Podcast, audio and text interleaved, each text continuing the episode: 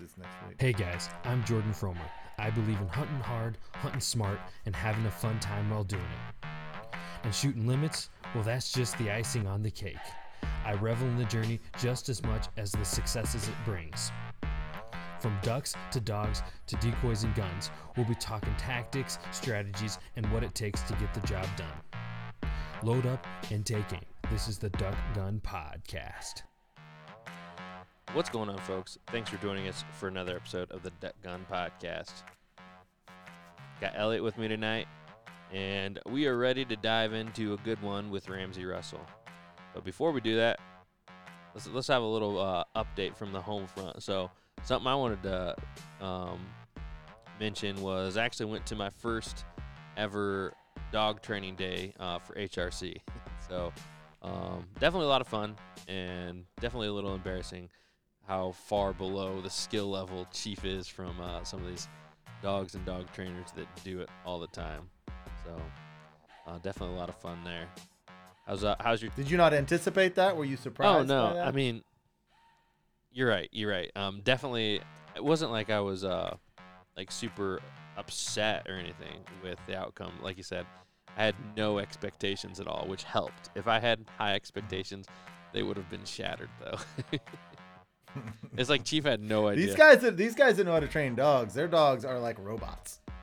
Yeah, and I mean, but I got to see like a good level of of like high quality dogs from like um from dogs that would run like 200 yards like through like into a fence line or into a, into a tree line to get a blind and be like spot on for 200 yards. Mhm. Um, you know, and they, they do they do it in a, in a cycle. Like the way this thing was set up, they had four of those wingers, which are the bird launchers that just launch dead birds from remote.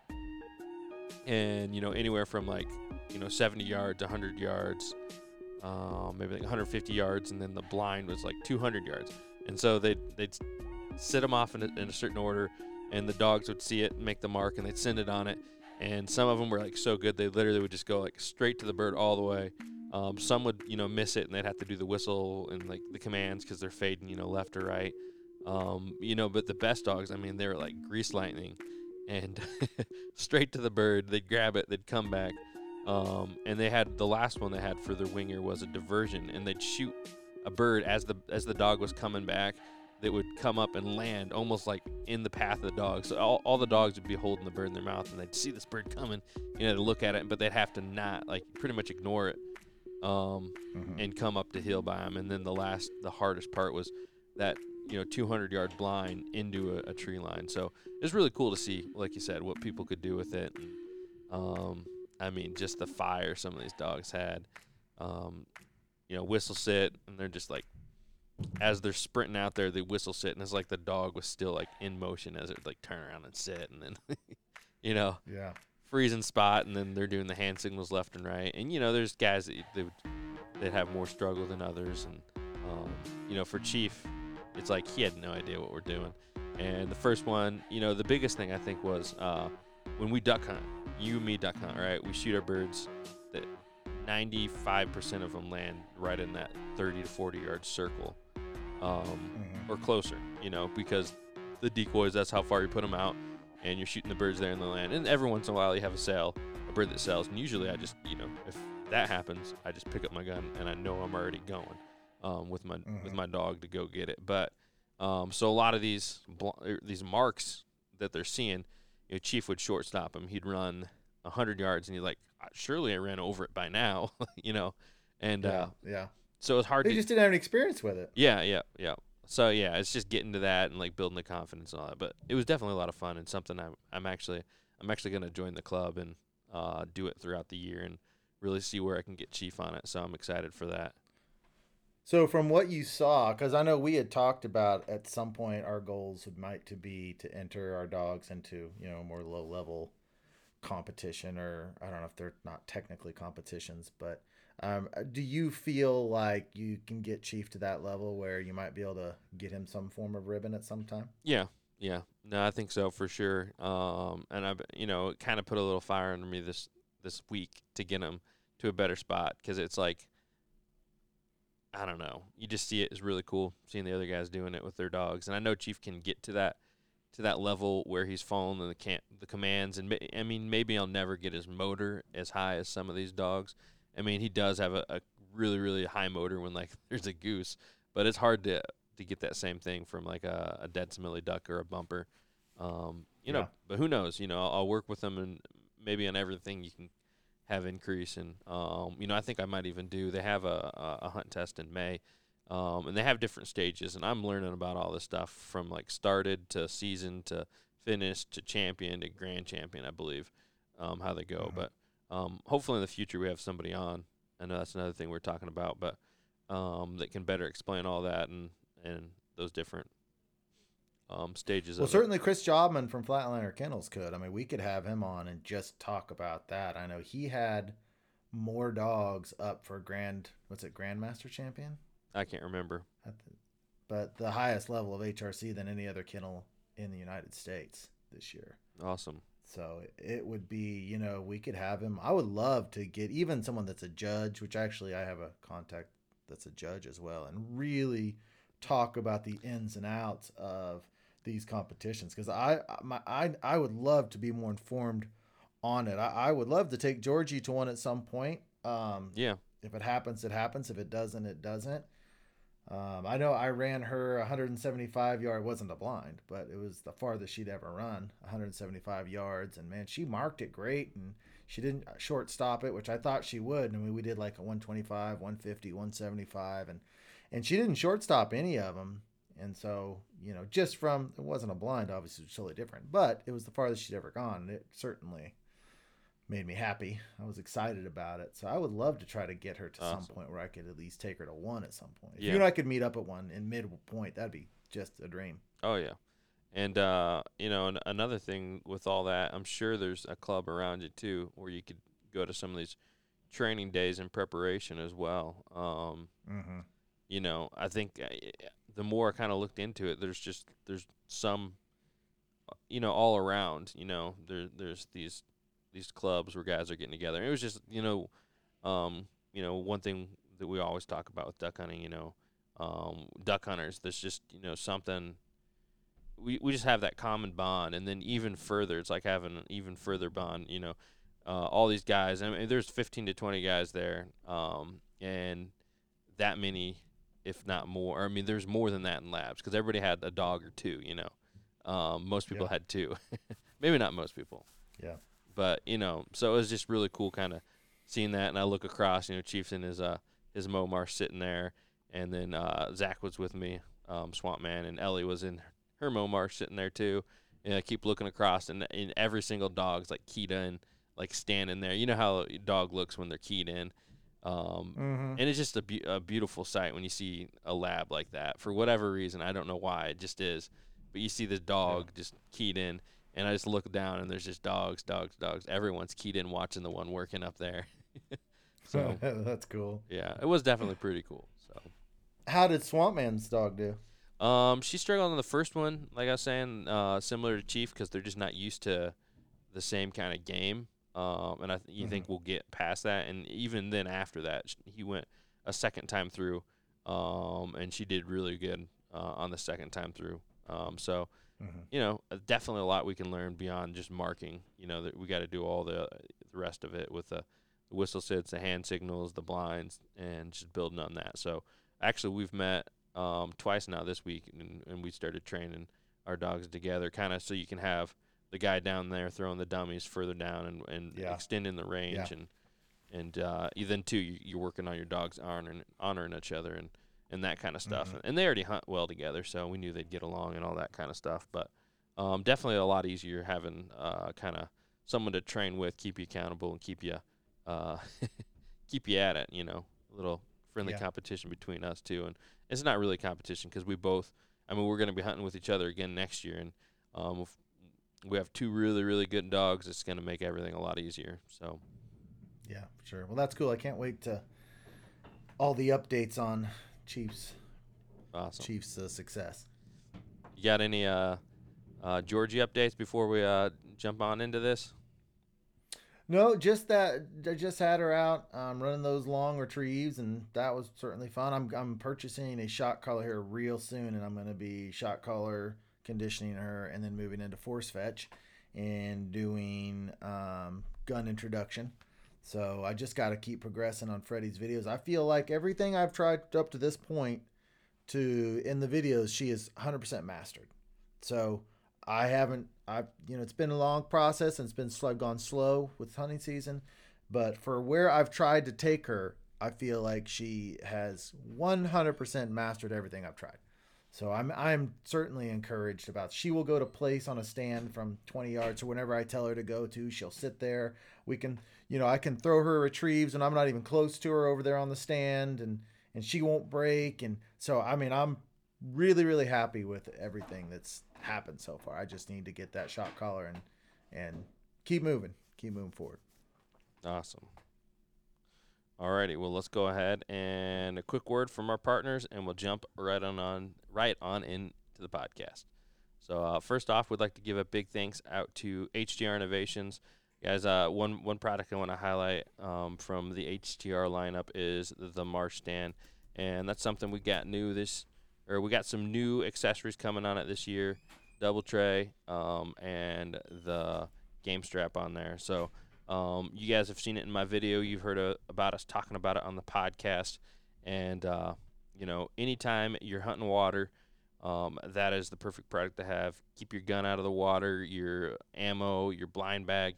Um, that's the way I hunt anytime in the marsh, um, especially your gun. If you ever had your gun uh, get grit in it or uh, moisture in it in the cold, um, you know that it's going to have misfires and cycling issues right away, and that can, you know, ruin the mood of a hunt real quick. Um, so don't let that happen to you. Definitely check out the HTR Marsh Stand as well as their uh, Quack Pack layout, layout lounges, and A-frame at htrinnovations.com and use code DuckGun10 for 10% off and free shipping. Guys, um, head on over to banded.com and over there you can access Banded, Avery, Greenhead Gear, uh, but right now, they are gearing up for turkey hunting season. They've got hats, vests, decoys, um, gloves, Jekyll and Hyde decoys, everything that you need for your turkey hunting season. And also, one area that I'm really focused in on right now, we are just talking about our dogs, is Avery Sporting Dog, and you know, you bumpers or um, bags, or they've got this really cool hat. It's a, a snapback brown and black. It's I gotta get I gotta get my hand. I'm looking at it right now. And anyway, if you're looking to pick up your turkey hunting stuff or your um, dog training gear, head on over to banded.com and check that stuff out. Awesome. All righty. Guess for today, Ramsey Russell. Let's go ahead and jump on into it. What's going on, folks? Thanks for joining me for another episode of the Duck Gun Podcast. I'm Jordan from Duck Gun Chronicles. Got my co-host Graybeard, the greatest of the gray, alongside me tonight, and our guest tonight is Ramsey Russell. He has traveled the world from Mexico to Argentina, all across Australia, and in his pursuit of ducks. Um, so very happy to have him on the podcast. How are you doing tonight, Ramsey? Man, I'm doing good. How are y'all tonight? Doing great. So uh, if I was doing any better, I'd be in a duck blind. that's uh that's very true this time of the year. But uh, I guess for you, uh, with your travels, you might not get um, the same duck depression that ails the rest of uh, the duck hunting community. Uh-uh.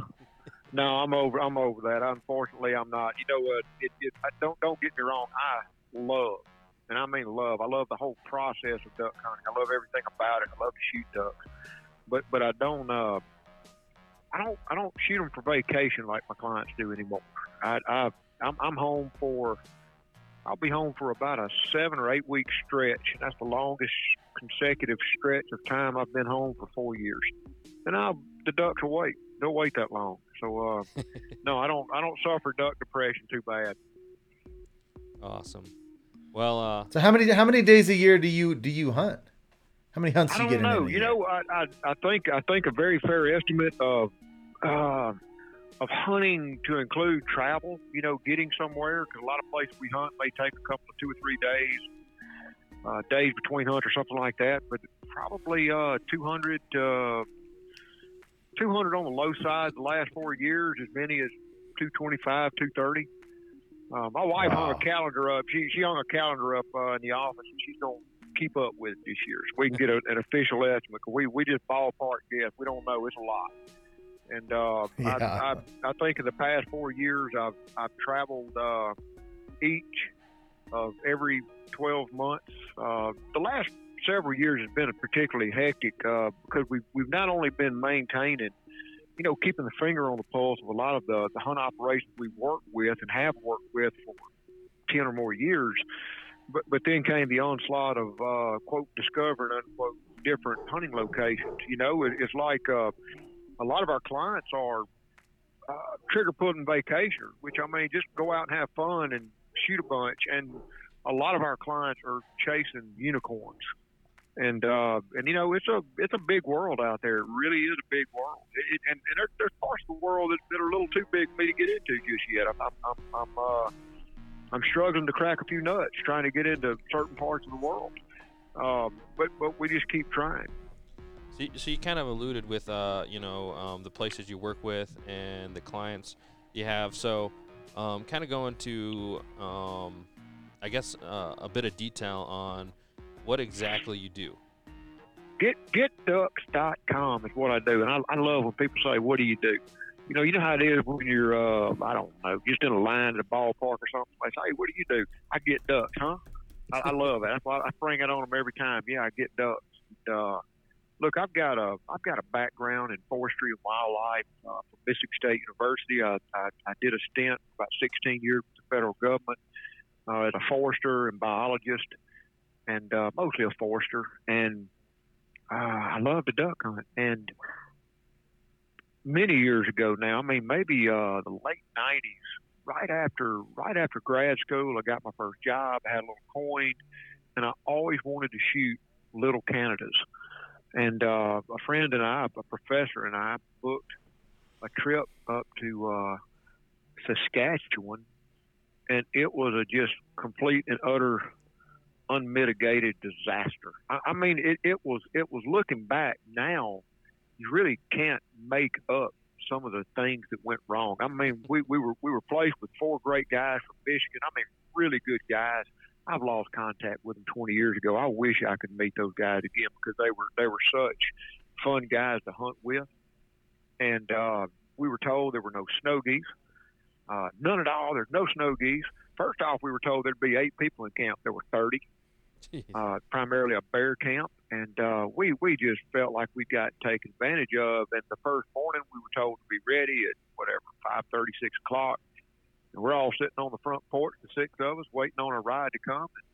And everybody else was leaving camp and was gone, and the sun came up. We were on our fifth pot of coffee probably when a when our guide showed up and Mm. was three sheets to the wind from last night's drunk and took us hunting and I think we killed one bird, a high bird somewhere. I mean, just got lucky. That bird just passed in the wrong stratosphere, you know. And uh, a couple days later, it, it was getting dire, and uh, and we were hunting in this just it's really cold. Uh, we were in a bean field. Supposedly, we were going to shoot some snow geese that weren't supposed to be there, and there were just tons of them trading overhead. And one of those Michigan boys was a Green Beret, and he cleaned out his action of his gun, unloaded it, laid it down, and said, "I'll be back." He just he took off one of them Fox Char- Charlies. I mean, one of them Army Ranger trots, and disappeared over the horizon under those geese. And about 45 minutes later, here comes the quote guide truck, just wheeling up in the field with the Green Beret driving. and he whooped up in the decoy and said, "Grab a decoy, let's go, let's go, let's go, let's go, let's go."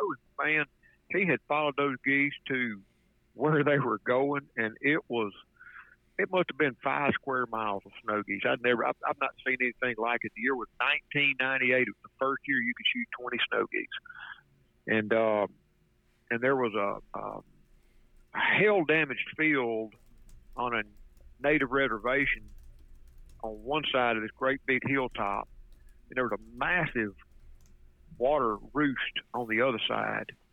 And we kind of drove off in the field, and the, and the geese just parted like you know Moses parting the Red Sea. We threw out I don't know four or five dozen decoys and shot thirty or forty snow geese, but we watched what those birds were doing, and they were trading from the water to the to the hail damaged field, just trading over over this hilltop. We we just got the heck out of Dodge, hatched plan, and I never will forget one of those Michigan boys telling that guide that if if he wasn't at our place before daylight time to pick us up, he'd he'd be buried somewhere on the horizon. And uh, we we stepped we stepped we stepped outside the next morning, and the truck was running, and that boy was stone cold sober, ready to take us goose hunt. And we shot we shot a hundred and twenty snow geese in seventy one minutes. Oh wow. It it, it Oh, was so gosh. horrific. I was I was shooting an over and under that morning, and it and the shooting was so horrific. I was loading top barrel only Oh And- wow. and and another team from the same outfitter had come in and set up down below us where we had set up the day before, and they they described it because as we were leaving, loading up limits, snow geese to go back to the lodge for lunch, they came in. We just left our decoys and they moved in, and they they described it as watching a massive firework display when the when the gun when the gun started going off. They said they they never seen anything like it, and and you know they shot they shot six more limits in that same spread before lunch that day. But but all that said and done, it was a disaster hunt. It was horrible. I never will forget never will forget this outfitter standing up on the table and clanging a pot. Bang, bang, bang, bang, bang. Yeah, yeah, yeah. I hear y'all complaining. I hear you, you know, about the sorry food. Well, guess what? We're having steaks tonight. So y'all just cheer up. I mean, just rude and crass. And, you know, okay, well, great. We're to have steaks because the food had been horrible. I mean, you know, it'd been horrible. And we, we start walking to the mess hall that night. And one of our guys like, man, I can't wait to sink my teeth into a steak. And I said, well, let's see what they call steak first, 'cause I don't smell, I don't smell wood smoke. I don't smell charcoal going. And sure enough, they had just put a bunch of beef pieces in a great big old pot and boiled it. That's what they call steak. It, it you, you can't you can't make it up. You just can't make it up. Well, man, I paid a lot. I paid a lot of money for that hunt. I mean, I was young. I was married. I had babies. I mean, you know, money's money, man. It's hard to come by. And I felt like I just got ripped off. I got ripped off, man, and I was mad, but I was mad at myself. Now you got to remember, this is 1998. The internet then was not the internet now. There were a few chat rooms. There, the resources were extremely limited, but it was better than going through the back of magazines. You know, back in the old days. And I, and I, I started calling outfitters and searching, and I, I found a guy. His name was Jeff Klotz. Uh, he was in Alberta. Alberta, I think it was Alberta Alberta Flyway Outfitters, I think was his was his company's name. He he'd been retired for probably 15, 20 years now. And uh, boy, I interrogated him. It was a combination between the IRS, the FBI, and somebody else. Man, I mean, you know, just just a two hour interrogation, asked him all kinds of questions. Talked some buddies into going up there with me, and we had a just just had that kind of hunt for uh, dark geese and ducks and dry fields that you always dreamed of. We shot big Canadas, little Canadas, some snow geese, Ross geese, specks, and uh, a bunch of duck. It, it was really a good hunt. Break, break. Three years later, I showed up uh, for the third or fourth, I guess, third year in a row, and he called me out to the barn and said, uh, "Hey, uh, in front of his whole staff, his whole guide staff, he said, Ramsey, we'd like you to be our booking agent." And I said, "What the hell's a booking agent? I'm a forester for the U.S. federal government." And they said, "Well, yeah, we get that, but you know, you came up here a few years ago with four, then ten, now 20, 20 some odd of your contacts are coming through camp, and we'd like you to start booking hunts for us." And um, you know, I never forget Jeff saying, "Man, you you your people show up. They know what to bring. They know how to tip. They know how to act. They know how to call. They know." They, they just prepared because you've talked to them on the phone, and that's all you have to do. And so, humbly enough, I was doing some habitat consultations at the time, and and uh, I, I I just built a website because that was supposedly the thing you're supposed to do back in the around 2000, early 2000, was have a website. And I built a website named GetDucks.com. It was an Alberta hunt and uh, a little bit of habitat consulting. And 17 years later, here we are. Uh, I left. I left. I left career federal government midway through a career. I left. I left the federal government uh, 12 years ago, and that's when things kicked into high ground. I mean, you know, when when a man all of a sudden has 80 to 100 hours a week to dedicate uh, to something, things get done. And and I'll tell you this, I'll share this with y'all. Uh, we're like travel agents for duck hunters. If you don't understand that, that's what we do. But I'll ask you, why why would anybody call Ramsey and Anita Russell to book a trip to Canada off our U.S. hunt list now, or Argentina or Mexico. Why, why would anybody do that this day and age? Because anybody with cellular connectivity, two bars of LTE, and a smartphone can find it. I mean, anybody can find anything on the internet today. Why would anybody call me? Well, that's because the flip side of that coin is anybody can be anything. Now, look, I don't, I don't warranty that uh, every day you step out in a GetDucks.com blind is going to be lights out limits, especially in the North American continent. That that's just uh, that's a little much to ask. But I can tell you this: it's going to be what we say it is. It's going to come together like I can't I can't control airlines. I can't control outbreaks like coronavirus, but I can control what I can control. My wife can control what she can control, and the outfitters we choose to work with are what they say they're going to be. That's why. And, and after 17 years of building uh, a true reputation for credibility, a truth in advertising, a genuineness. Uh, let me let me tell you all this. My, I don't know how y'all's morning starts. Here's how my morning starts. I wake up and I pick up my cell phone like everybody else in the world, and I look at my calendar. And and I, I don't have a photographic memory. If I have 20 clients in travel status, I can't recall that, but I'm aware. I'm aware that that that Jordan is in travel status today. I, I just I read it, boom, I look at it. Who's where? And and if I haven't learned but one thing in 17 years, if if someone calls me and I know they're in travel status, everybody's in my phone. It doesn't matter if I'm sitting on a tractor or sitting in an airport or sitting at home or sitting at the office. It doesn't matter where in this world I'm sitting. All my clients are in my phone at all times. And when somebody calls me and, and I know they're in travel status, here's what I know for a fact they're not calling about. They're not calling to tell me it was the best margarita they ever had. They just shot a double banded bird. That is not why they're calling. They're calling to tell me we're stuck in an airport or so, somehow the wheels have come off the tracks. Can you help? And and uh, we hear so much about it. As recently as a week and a half, two weeks ago, a client came in from Azerbaijan. He got into a little of a uh, customs just I don't know if the guy was inexperienced or didn't know what he was doing, probably a little of both. But uh, he needed somebody to call at ten thirty at night, and we were able to help him.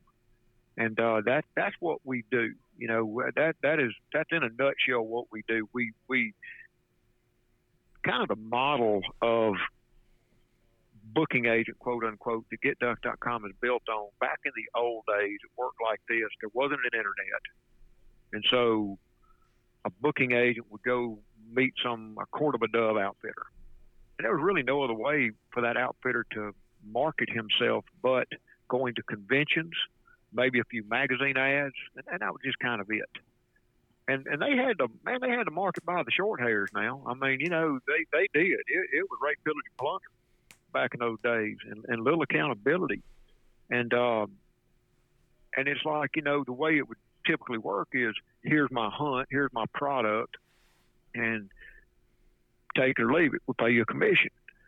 And humbly enough, that's how we started. And about 15 years ago, uh, I met the right partners down in Argentina, and they had had a few French and a few Italian clients. And we sat down uh, after dinner, after a couple glasses of wine, we sat down, and they did something a little differently. They broke out a notebook and a ballpoint pen and were ready to take notes. And they said, Mr. Russell, we've been doing this for years we've dealt with European hunters, but we've never had American guests like yourself. Tell us exactly how you want this hunt to run. Well, you know what? After 10, 12 years of dealing with American clients, I knew what my clients expected of a hunt. For example, um, we don't eat dinner at 10 o'clock at night. Latin America does. I mean, Argentina, they eat dinner at 10 o'clock, 11 o'clock at night. That, that's just how they, they roll. We eat dinner at 6:30, 7 o'clock. We come in from hunting, take a shower, have a have a have a have a cold drink, and we're ready to eat dinner and go to bed. Am I right? You know, just little things like that. And uh, and so from that point, when we were able to go in and fully customize a program based on what we knew from client feedback for more than a decade, our clients wanted and expected of a hunt. Uh, that was that was kind of when our model changed completely. We we we we represented a lodge at one time that, that I would I would uh, describe as a very elegant operation, uh, very very elegant, very very expensive operation down in Argentina, very heavily advertised to this day. And something interesting was that after seven years, I never had a client repeat book. Never. I never had a client, no matter what they rode or how good a time they had, they never rebooked that trip. And that's that's disturbing. You know, for a lot of us, going on a trip like that's once in a lifetime. For a lot of my clients, it's every year or more and uh, they're just at a, a place in life. They're they're they're they're retired. They're they're liquid. You know, they they've sent their kids to college. They've paid for their home. They're bored. They've they've got time and money to do these kind of things. And we just we we we realized um, one year at convention, um, a client, a guy walked into the booth and he described what he was looking for, and I put two to two together, the guy could afford to do anything he wanted to, and I defaulted into that five star details. And he was very patient. He listened to me. And he said, Whoa, whoa, whoa, whoa, whoa, son. Whoa, wait a minute. Reel it in. Whoa, boy. And um, he said, he said, You got me hung on the wrong peg. I said, Sir, he said, he said, Let me tell you, boy. He said, There's not a lodge in that country that rivals my guest house. Not one. He said there's not one down there that rivals my guest house. He says, but if you want to, if you want to come to my duck camp, it's a 10 by 70 mobile home on some of the best dirt in the Katy, Texas prairie. My granddaddy moved it in. If you want a place to sit at my camp house, to eat dinner, to eat that ribeye steak off a paper plate, you're going to, to pull a lab off the couch. He said, he said, so what I'm telling you, son, I I want to go on a real duck hunt. I want to be among real duck hunters. I want an authentic experience. If I want all that other baloney, I'll take my old lady to Italy. Man, it, it was it was like a slap on the face. I'm like, holy cow, he's right. And so we started going out. I started going out. I had some uh, associates at the time that were deployed, and we spread out over the over the country, weeks at a time and put our feet under a lot of tables at a lot of different lodges and began to put together a portfolio of Argentina hunts, then Mexico and other places around the world that represented what we feel like are real duck hunts for serious duck hunters. Uh, I can't tell you how many times I've used that line, you know, because people do call up and and they do. I mean, I, I do get on the phone with somebody, and their first real serious thirty minute line of questioning is about accommodations, and you know they they want something uh, like the Hilton experience or the Four Seasons experience, and I'll tell you all this after after nearly twenty years in the business. I'll, I'll tell you real quick. I've used that line a million times. You know, if you want all that mess, take your wife to New York City, take her to Paris. You want to shoot a bunch of ducks? Call me because that's what we go for. We go to duck camp, and if it happens to have five star lodging, well, great. But you know what? Most of them don't. Mo- most of them are duck camp, like I think of duck camp. There's not a lodge we hunt in the world that I wouldn't, I wouldn't be just happy as a pig and slop to pick up, put in Mississippi, and call duck camp. They're fine. They're great. They're comfortable. They're warm. They're clean. But they're duck camp. They're 10 by 70 mobile homes. I'll tell you that. They're nice little estancias, but they're not opulent. That you don't need edible art that's not why people travel halfway across the world. Now, break, break, Argentina, Mexico, those are trigger pulling vacations. You're always going to have fun down there, always have fun relative to how we hunt here, especially in the deep south Mississippi. A lot of our hunts are way off the beaten path. You know, it's kind of like uh, as we became uh, we became more mainstream and, and we gained more clients. We became more involved with Safari Club International, Dallas Safari Club, some of these other types. You know, uh, we began to cultivate a client type that what I would describe as very serious, a very serious duck hunter. Now, now hold that thought, because let me tell you all this: what I've learned traveling six continents duck hunting. There's no form of human race on earth is serious about duck hunting as America. We are the most serious. We are the most hardcore. We are the most obsessed. And frankly, I think we're the best duck hunters. I really, I really truly believe that. We have elevated every single aspect of duck hunting to art form. Our decoys, our ammo, our camo, our gear, our waders, our guns, our boats, our motors, every bit of it is, is, is, is just space age art form, functional art, all about shooting the duck more comfortably, better, longer, colder. You see what I'm saying? That that's us. You know, we we we we uh we really did write uh, the playbook. I think of what a lot what passes as duck hunting a lot of the world, and and we um, slowly but surely have cultivated what I believe are the one and five and ten percenters within then. I mean, serious guys. You know, there's a lot of folks out here that are collecting 41 species in North America. I think they're 50 to include subspecies. What do you do after you've collected that 41 or that 50? Go play golf? Heck no, man. It's a big world. But people start coming to us, and you know, I, I've got uh, probably a client list of two or three dozen clients that you never know what the phone's going or email is going to bring tomorrow, or, or what I'm going to stumble across uh, out there traveling, uh, or just talking to people around the world. You know, uh, we we stumbled on Azerbaijan a few years ago, and it seemed like there were decent prospects at shooting red-crested pochard, ferruginous pochards, common pochards, tufted ducks, Eurasian widgeons, kind of some really cool birds that without getting too far off into Asia, which is a tough nut to crack. There's hardly any hunting down there to be had. Uh, we could pick up some of these really cool unicorn species, and and, and when I when I find those hunts, I, I've got I've got three dozen ready-made clients ready to go for that next big adventure. They've done all the rest of them we've got. Now they're looking for those other species. And uh, where is? And, I saw that on your website. That Azerbaijan. Where is that exactly? Yeah, that's a good question. That, I had to look it up on a map myself. And uh, Azerbaijan is is, is a uh, it's formerly formerly uh, Soviet bloc.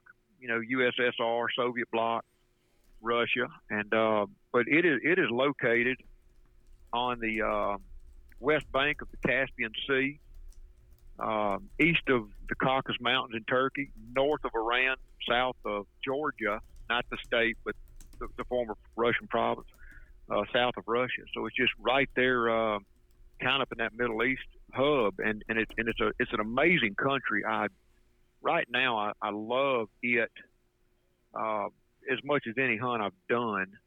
I, I like I like I like wild. I like wild. I like mm-hmm. new. I like I like real fundamental duck hunting. What I find out I like, I like real old school fundamental duck hunting, and I've never been anywhere like Azerbaijan. Um, so kind of hit, hitting on that, um, you're saying like wild, you love those wild um, hunts, and um, I know you said previously, or maybe I maybe I uh, saw it in one of your films, but it took you some of those places. It takes you multiple days to get there. So. Oh yeah, look, Azerbaijan's uh, I think by the time I kiss my wife on the cheek and step into the airport, to the time I shoot, to the time I set foot in a hotel room uh, in Baku, which is the most beautiful city I've ever been in, um, I bet it's about 35 hours. Mm. You know, and that, that's a wow. that's a long stretch. And, and there's there's other places you can go. Uh, you know, I, 40 hours a lick is is is, is you start traveling halfway across the world, there's just no easy way to get there. But but I, you know what you know what I like it in a day and age, technology is very very good. Um, who can live without it, right? Why would why live without it? But you know what I what I what I really find myself liking in, in duck hunting, uh, maybe it's a function of age. I like I like the the hard boiled fundamentals. You know what? You don't need a three thousand dollar shotgun, three and a half inch shells at two dollars a trigger pull, uh, seventy-nine dollar fully fuzzed decoys, a, a forty thousand dollar boat, a fifty thousand dollar truck, a six hundred dollar ice chest, a two thousand dollar retriever, blah blah blah blah. You don't need all that to kill a duck. You really don't. I mean, you you really don't. Yes, it makes it more comfortable. Yes, it gives you advantages, and I'm all about stacking odds. And my advantage against a Wiley Mile Mallard, but I really like the fundamentals. You know what I'm saying? Because because we, we can we can load the truck with it, with as much technology as we want to, and it will it will help us and keep us more comfortable and make us more productive. But it does not substitute for the fundamentals of duck hunting. I look at it like you give an eight year old a five hundred dollar aluminum bat. You know what?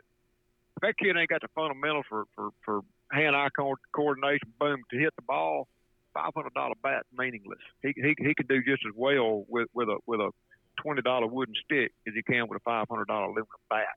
It's all about the fundamentals, and that's that's what I like about duck hunting. That's what I like about a lot of the countries we go to to duck hunt. Azerbaijan, we, we, we stay in this little farming community. We get up every morning. We drive 20 minutes to a big old wetland out there, and the staff is is just uh, poor country people, but they know how to duck hunt. They they market hunt. They feed themselves. They make a few few few extra dollars duck hunting. Uh, some of them are literally market hunters, and we meet them and we step out of the truck and into a tiny little pirogue, and they stand in the back and push poles 30 minutes, 45 minutes, wherever we're going in the dark through the rat maze of trails, whatever. And we come out and we place a couple of dozen of, except for the ones we've shipped over there and brought ourselves. Uh, some, some of those decoys are pitiful. I, I've literally hunted over pop bottles over there, and uh, but it works. We we we we we get we go where the ducks want to be. We get perfectly concealed you don't sit around and play on your phone. You play for keeps, um, and you wait and you hunt. And they call with their mouths and they use electronic calls. They don't bait. Uh, I'll tell you something funny. We got there so early one morning. It was pitch black dark. I mean, pitch black dark. I'm gonna say it was an hour before equivalent light to what we would call legal shooting time in the states. I'm gonna say it, it was about that dark and I was with Azeri hunter, a guide, and we threw our decoys out, and he turned on a call. They, they use electronic calls, perfectly legal. And there's a reason uh, we don't use them here in the states because they do work at times. And he turned on Gadwall. turned on a Gadwall call. It's pitch black dark. I can't see the end of my gun barrel, but I can hear birds overhead. I can, I can hear their wings slicing. I can hear them flapping as they adjust. I can hear hear the, hear them talking back to the call. Not tons of ducks, a few. And he motions for me to shoot. Well, I looked up. I I might have imagined the duck flying in that that darkness, you know. And about this time, looking kind of towards the sun, a duck lined up, squared up, coming right over the decoy. It's pitch black dark, but I could clearly see the duck, and he kind of flitted around over to the left He's flitting, flitting, flitting, flitting, flitting right out front, 15 yards. Boom! I shot a miss. Oh boy, he got he got all sideways and catty corners. Couldn't believe I missed. Um, and I tried to indicate sign language. You know, it's pitch black dark. I kind of squinted like a blind man finding my way around. You know, I said it's too dark. But I handed him my gun and I sat down. And I've hunted with this guy for three years, and he went into absolute fierce intensity game mode. I don't know how that man could see now. Now me sitting in the chair looking up, I see him look to the left, and I'd look to the left, and slowly but surely I could I could put together those patterns of ducks. And he waited, and he crouched, and he was just just spinning around in his track 360 degrees with a fierce intensity, like a cat watching a bird he's fixing to pounce on. and he's watching and watching and watching. And about that time, the bird came over, boom, he shot. Bird fell 35 yards away, dead at a wedge. And I handed him another cartridge. I handed him another cartridge and watched him do it two or three more times. You know, they they hunt like that. I, I don't know if a lifetime of legal shooting time or just old age has got me, but I, I could not see to shoot that early in the pitch black dark. My math don't work. My my my my instinct is off in pitch black darkness. I need to see the bird and uh, to, to formulate the shot. But but you know it was just a, a level of intensity and a level of old schoolness that that I so love when I hunt there with those guys. That They they are they are and you know one of my clients was telling me this year he goes man I you, you, I just wish I could speak their language. I wish you know blah blah blah blah blah blah. I'm like man just relax. You're a duck hunter and he's a duck hunter. And you know what? You don't have to speak the same language verbatim. Trust me. Just hand motion, do a little miming. He gets it. He's a duck hunter. And after the hunt, he goes, man, you're exactly right. That that guy, he knew before I knew, and I knew before he knew, and we got along just fine. I said, that's the way it is. You don't, you know, just I've just noticed you can put you can put four people from four very very different walks of life into a duck blind, and 99 times out of 100, in that moment for that time being, they're duck hunters above race, politics, religion, anything else, they're duck hunters. And that, that's one thing I really, truly like about duck hunting that I, I don't think I could say about any other form of hunting. Uh, it, it is social, and you don't you can have language barriers, and still, if everybody's a duck hunter, they know what's going on. They know how to shoot zones. They know how to, what the setup is. They know what the playbook is.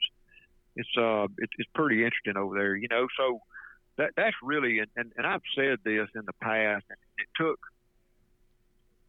I don't know when I realized this, but like a lot of my clients, like a lot of your listeners, I started off collecting species. Oh, I've got tons of stuff duck dust collectors hanging around, you know. But uh but I but I realized one day that I really wasn't collecting species, I was collecting experiences. You know, we we tend to think of duck hunting in the context of mallards and Canada geese, and, and I don't.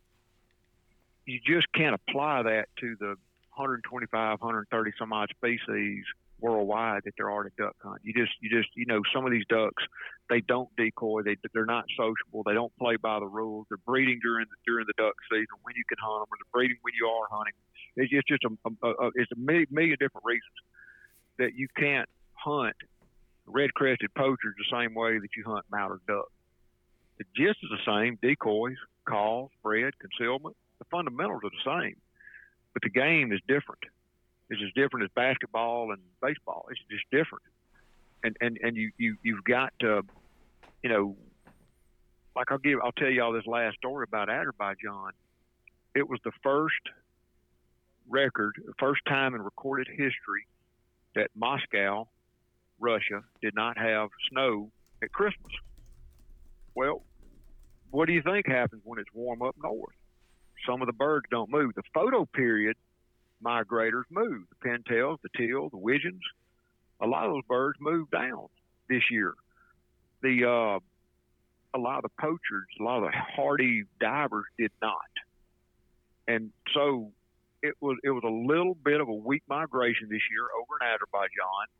Still a heck of an experience, but you know, it, it as much as I want to shoot a limit of ducks or a strap of ducks when I'm hunting, I find out that tough hunts, tough hunts, where I have to play for absolute keeps. I can't fiddle far around. I have to sit in a blind intense. I have to be looking. I have to be ready at all times. It it and then and then when the birds come in, I have to be patient. That first pass may not be it. I've, I've got I've got to know. Are these birds looking like they might spin back around, or do I need to well into them on the first pass? Because they're not really set up maybe that first pass like I want them. I might clip one, but I'm not going to be able to kill more than one. So what do I do? Or, or, they, or they, they make a high high pass high and they're looking. Crouch down, call them. Don't take your eyes off. Wait them out. Be patient. Because when times are tough, I don't want to kill one. I want to kill all three of them. And uh, and and that it, it makes me a better hunter. It's more rewarding to me to leave with a hard-earned duck than just a dumb duck. It's easy, it, it, if that makes sense. It really, it really, uh, I really, I really still enjoy that part of it. I, I, I enjoy the game of duck hunting. I've got a couple questions for you, just things I'm thinking about listening to you talk. Um, in these other countries, do you find the birds are easier to decoy, the majority of them, um, and do you have to conceal less than here in America, where there's so much more pressure? And my the second question I'd like, I'm curious about is what species of duck found it to be the most difficult to decoy in and shoot? Yeah, you know, uh, the first question, you take Azerbaijan, for example. Those guys, I think their season starts sometime in September. It ends in early March. That's a long season.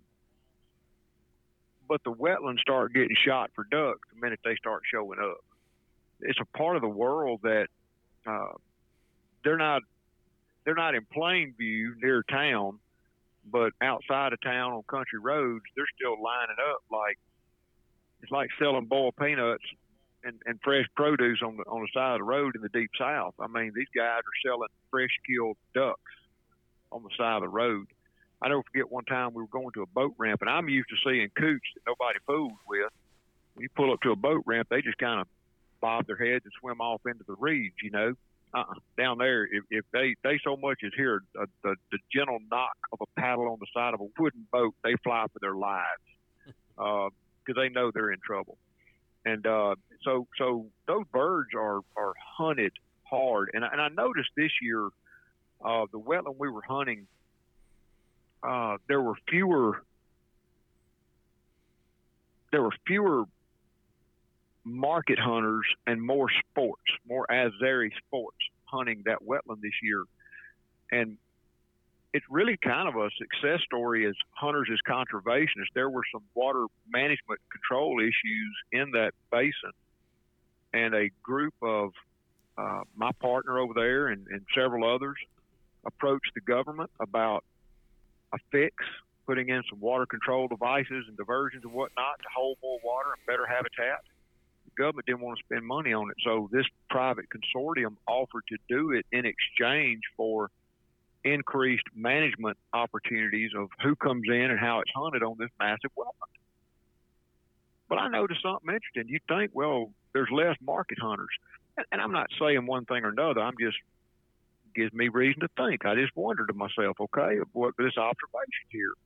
Those market hunters are out there with hand loaded shells, and I'm I'm talking old timey like like old timey loads. It, they they wouldn't even crimp a lot of those a lot of those market hunters wouldn't even crimp the plastic shell, the, the plastic shotgun shell. They they would literally just pour powder and uh, put the lead and seal it off with wax. Probably I'm I'm gonna guess 700 feet per second. You know, and those birds had to be close and they had to play a really clean game to kill them birds. They you know it's true market hunting. Okay, benefit cost and all that bull well, here come here come some of the recreational hunters, and I noticed they were just like a lot of people in parts of the world. They were shooting at anything, and I mean, I've always said, kind of tongue in cheek, it's not sky busting if something falls. Man, when I'm seeing people shoot at 150 yard high bird, ain't nothing gonna fall. You know what I mean? And um, and I, I just wondered this year the difference I saw between the distinction between a market hunter and a serious hunter versus a sport it, it was a, it was an obvious difference, and uh, I felt like on the one hand, uh, those ducks are very heavily pressured. You would see them flying differently. They were stale acting, but at the same time, if you were where those ducks wanted to be, and you were hidden, and you played a clean game, they came in. You, you just had you just had to play a good, clean game and play by the rules and wait them out. And by God, when you got those opportunities, don't miss. That, that's a part of it too. Don't miss. You know, if three birds come in, don't shoot just one. Kill all three. You know, that's part of it. And and uh, I, I do I do know what you're saying. Some places we go to, you know, ducks are ducks, and they're a prey species. I'll tell you one of the most beautiful hunts uh, we looked into one time. We were in Mongolia, and we were killing birds, and the operator decided a couple of us needed to go further north and explore. And we got up there, and it was it was still iced up, and a lot of the birds weren't there, and uh, we decided we were going to fall back to the first camp again. And as we were, we'd been up there just scouring around the mountains and valleys, glassing all day, looking for birds and looking at a lot of frozen water. And as we were leaving, there was a little shallow depression in this little valley. Oh, it must have been nine nine thousand foot elevation, but it's just where the the snow melt had accumulated. and The water was about 12, 13 inches deep for an acre. And as we were driving by, it was black with mallards and pintails, just black. And I stopped and we looked, and we glassed it, and I and I told the operator, I said, "Ma'am, we got to come back here and hunt this in the morning. It's not the species we were after, but who could turn this opportunity down? You know, these birds haven't been hunted and pressured.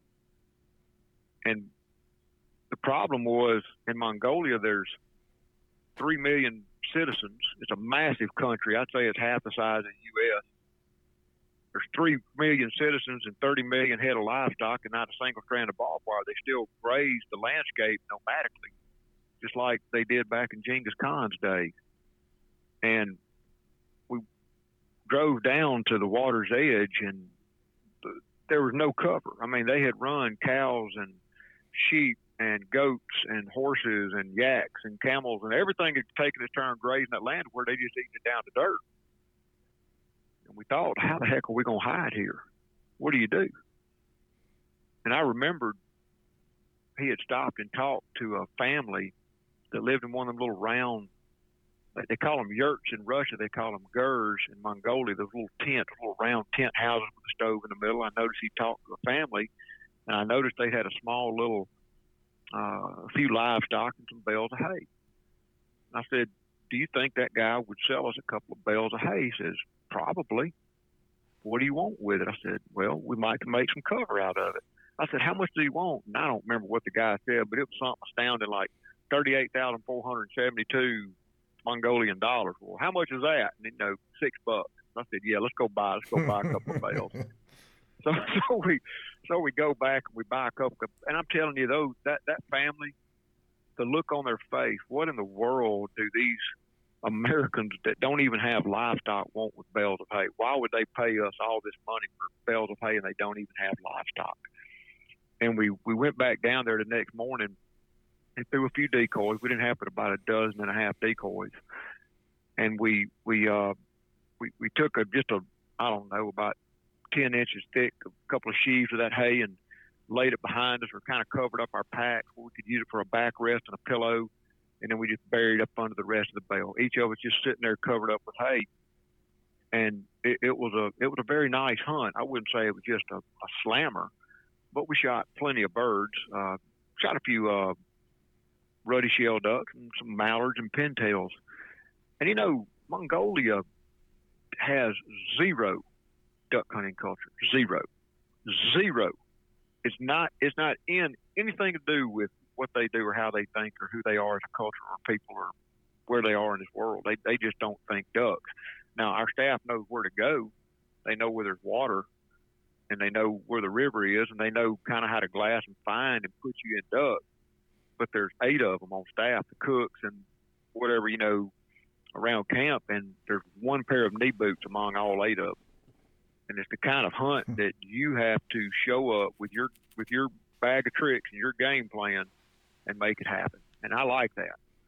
Um, we go over there. To, we don't go over there to shoot mallard and pintails. We're over there shooting ruddy shelducks, common shelducks, bar-headed geese. The only place on earth I know to hunt them uh, for for us Americans, us Westerners still, um, and swan geese.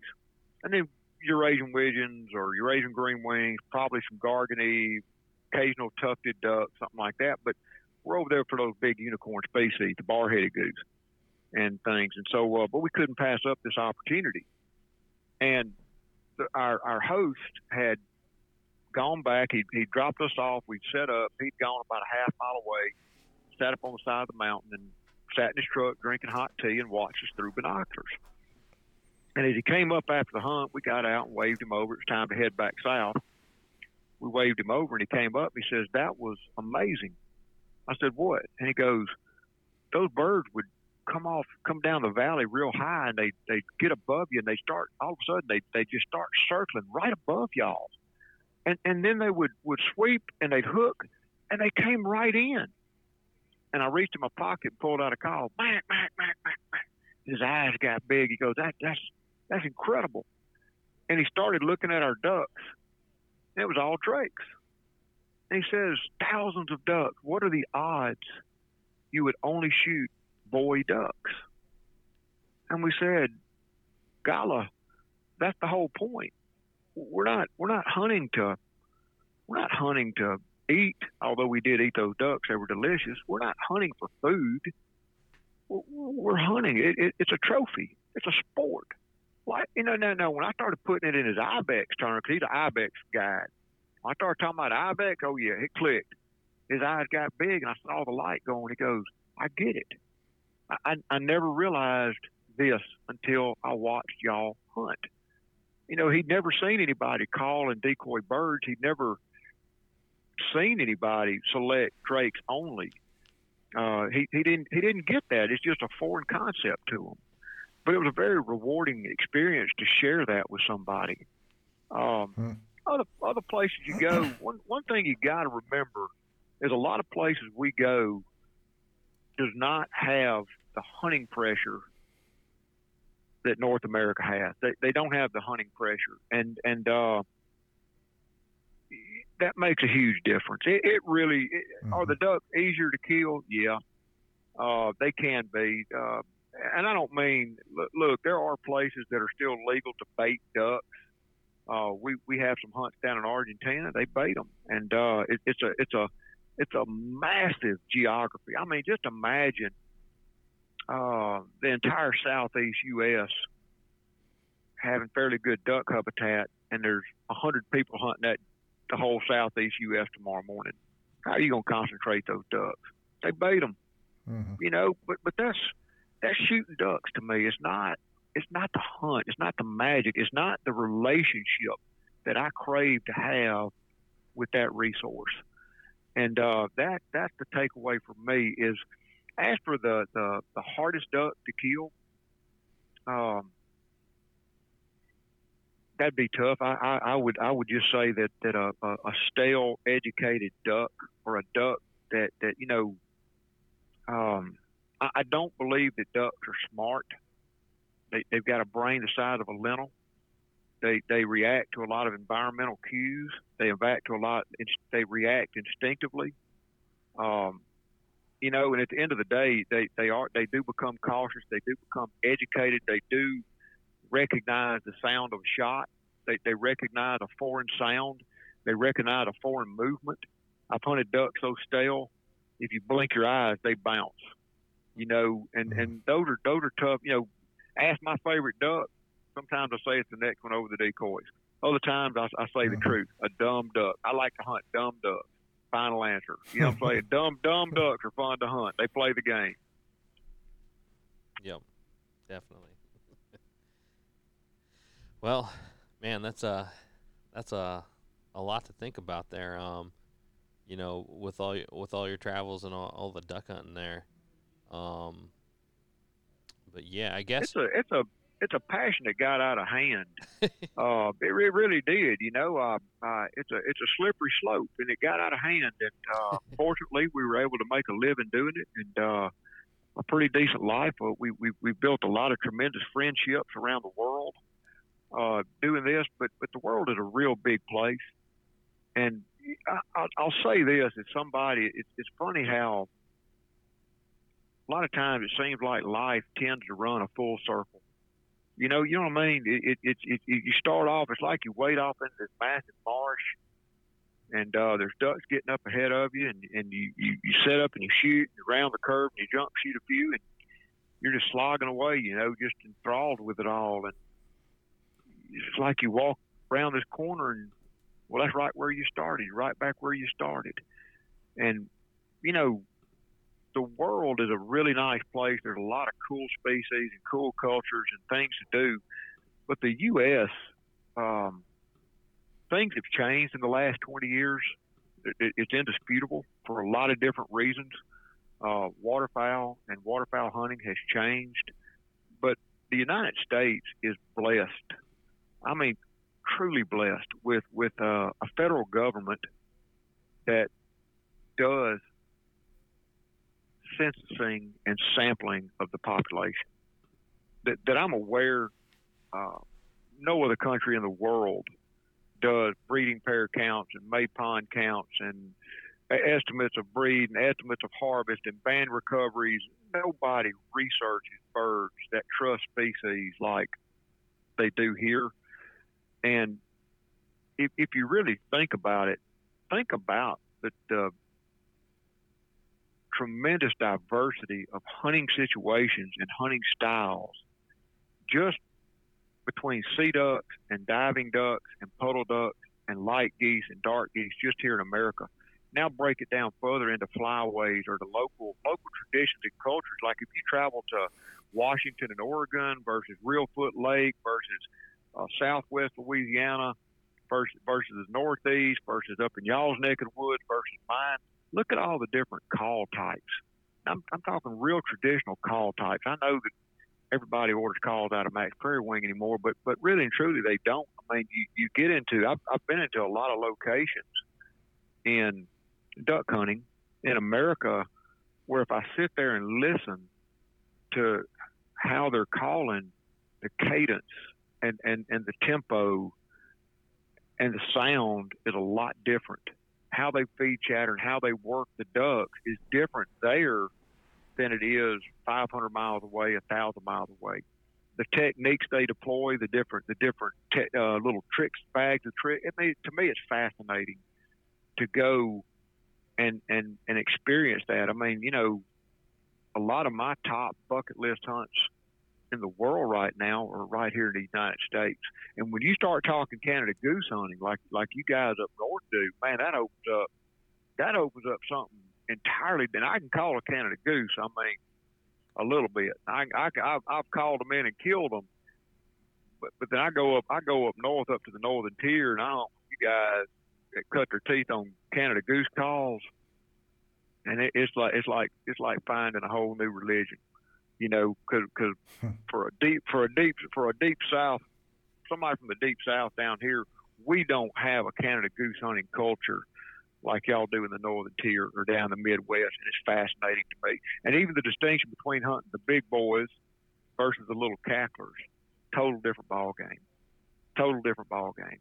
It, it, it, it's uh, America waterfowling is is a it's an incredible place to to experience. You know, so you don't have to leave the United States to have a great adventure. Awesome, awesome. And I definitely, uh, I could, I think I could listen to your uh, your stories about um, hunting across the world um, all night. Um, but I think right now is a perfect time um, to play a, play a little game that we do on the podcast. It's called the lightning round, um, and I'm gonna go ahead and ask you some questions, some quick questions with some quick answers, um, and it kind of you know just shows us a little bit more about you as a duck hunter. So let's go ahead Yeah. and jump on into it. Uh, so, what kind of gun do you shoot? Benelli. Is that a Super Black Eagle three or? Uh, Super Black Eagle three, uh, Super Black Eagle two, M one, M two. Yep. Uh, I like, I like, I really do like Benelli shotguns. Awesome. And then, uh, what kind of shells do you run? boss, no no doubt. And and I, I've I've got to. Uh, this ain't gonna be a quick short answer. I'm sorry, guys. I, I've all got to fly off into this. You know what? When, when I'm I'm 53 years old, and when I was about 20, I'm gonna say I was around 20 years old, 20, 21, was when they made the mandatory swap swap to non-tox shot steel, and it was unbelievably deplorable. Um, it was horrible. It was horrible beyond horrible. Uh, they, they, the technology, the technology for steel shot today is light years beyond where it was when they first came out with it 30 years ago. And you know, we found out, we collectively duck hunters found out real quick that you would damage those old guns shooting steel shot through them. Uh, countless are the older shotguns the barrels were bulged, the chokes were torn up, the barrels were destroyed, shooting steel shot. And then, then we had to go out and, and you know balancing the whole mass and mass and speed equation. Uh, you know, you had to shoot bigger shot sizes and you had to shoot it faster. You know, prior to the steel shot mandate, every gun, my, mine, my dad's, my granddad's, my brother's, every gun we had in the house was a two and three quarter inch chamber. I shot two and three quarter inch sixes or seven and a halfs at ducks with a with a modified barrel, mm. and that's all I'd ever duck hunted with. And uh, all of a sudden, we had to get a new gun, get three inch, get three and a half inch, get all this stuff, shoot eighteen hundred feet per second. Man, look, I duck hunt worldwide to this day, uh, and Australia, Netherlands, parts of Sweden at times, if you're shooting over water, United States and Canada have a steel mandate, a no tox mandate. Everybody else shoots lead. Right or wrong, that's all they got is lead. And we're shooting two and three quarter inch target loads, uh, metric five, which are close to a six, and chokes right. That's what we're shooting ducks with and killing them. And uh, and you know, it's it's it's, it's the, the opportunity to use Boss copper plated, and that's the big distinction. That copper plated five, Imperial five, 1,300 feet, 1,350 feet per second, ounce and a quarter, steel fives, those little shorties. Uh, it has breathed life back into my my papaw's gun. I went out this year with with that old uh, 70s era eight set, uh, 1100 shot shot mallards and and you know our granddads were good shots, but they had good guns and they were shooting the right stuff.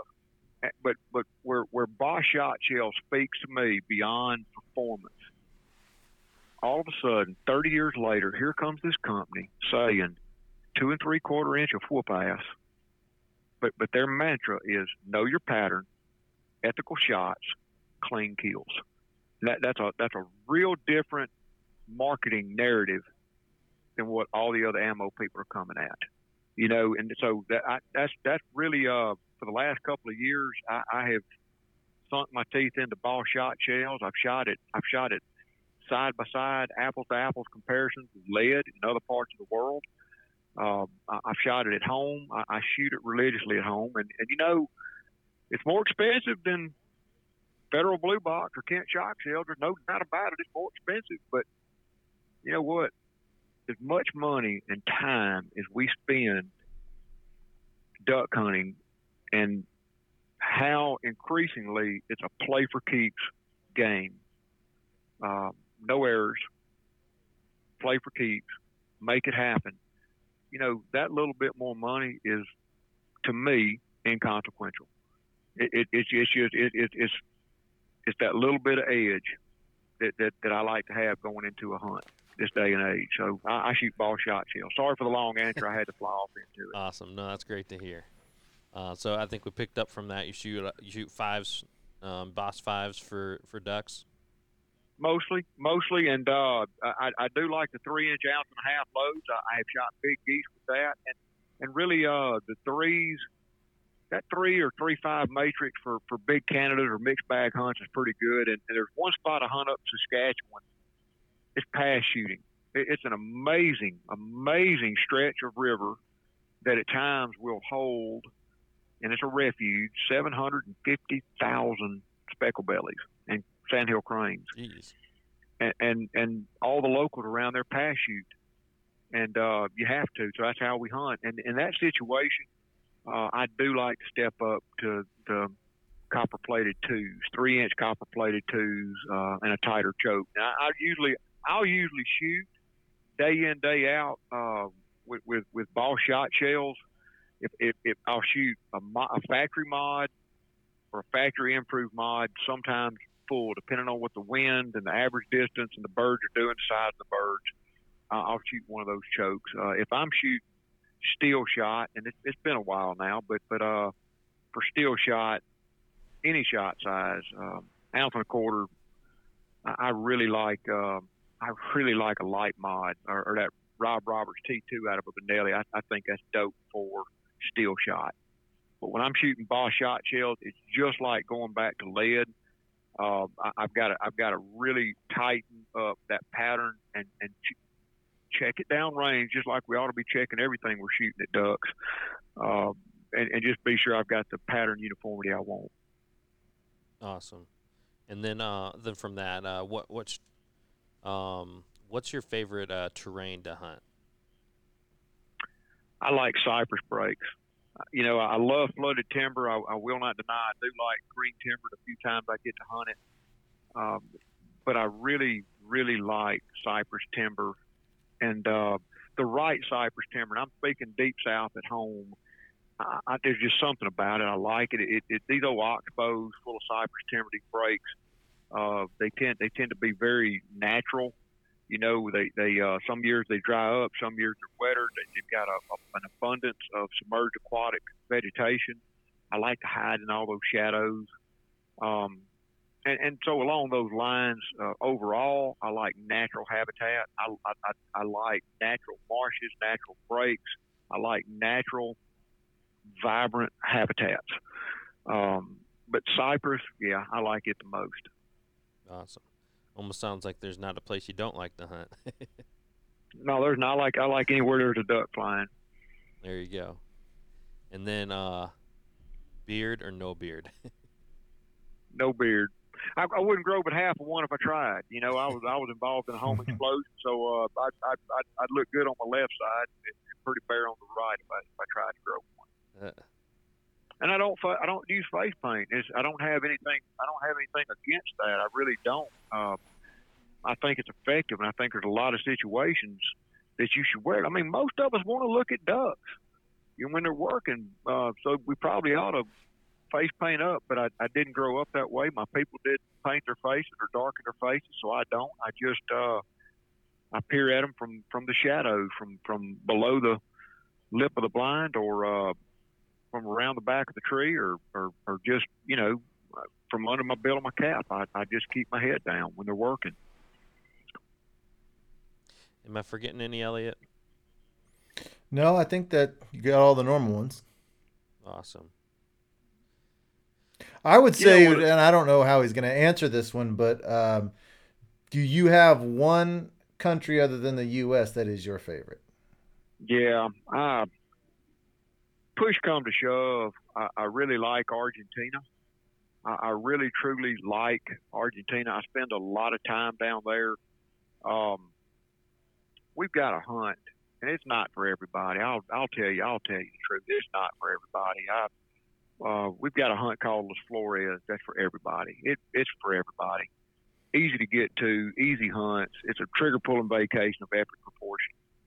Um, but my favorite place about seven years ago, I was I was out just making rounds, just I absolutely just flying from the seat of my pants, exploring. I had a couple of clients and told it sounded like a fun idea to them, so they came along. And uh, playing A, B, C, D, E, F, G, and we found ourselves in one of the most incredibly remote marshes I've ever encountered on Earth. It's a very, very, very long drive to get there, and there's no shortcuts. There, it, it's just it's a long, it's an all day drive into this place, and the last 50 or 60 kilometers is down a dirt road, unless it's been raining and then it's mud. Last year it had been raining a lot, and it was four wheel drive, crawling the entire way. Once you're there, you're at the edge of a 130 square mile marsh. You're five minutes from a duck blind.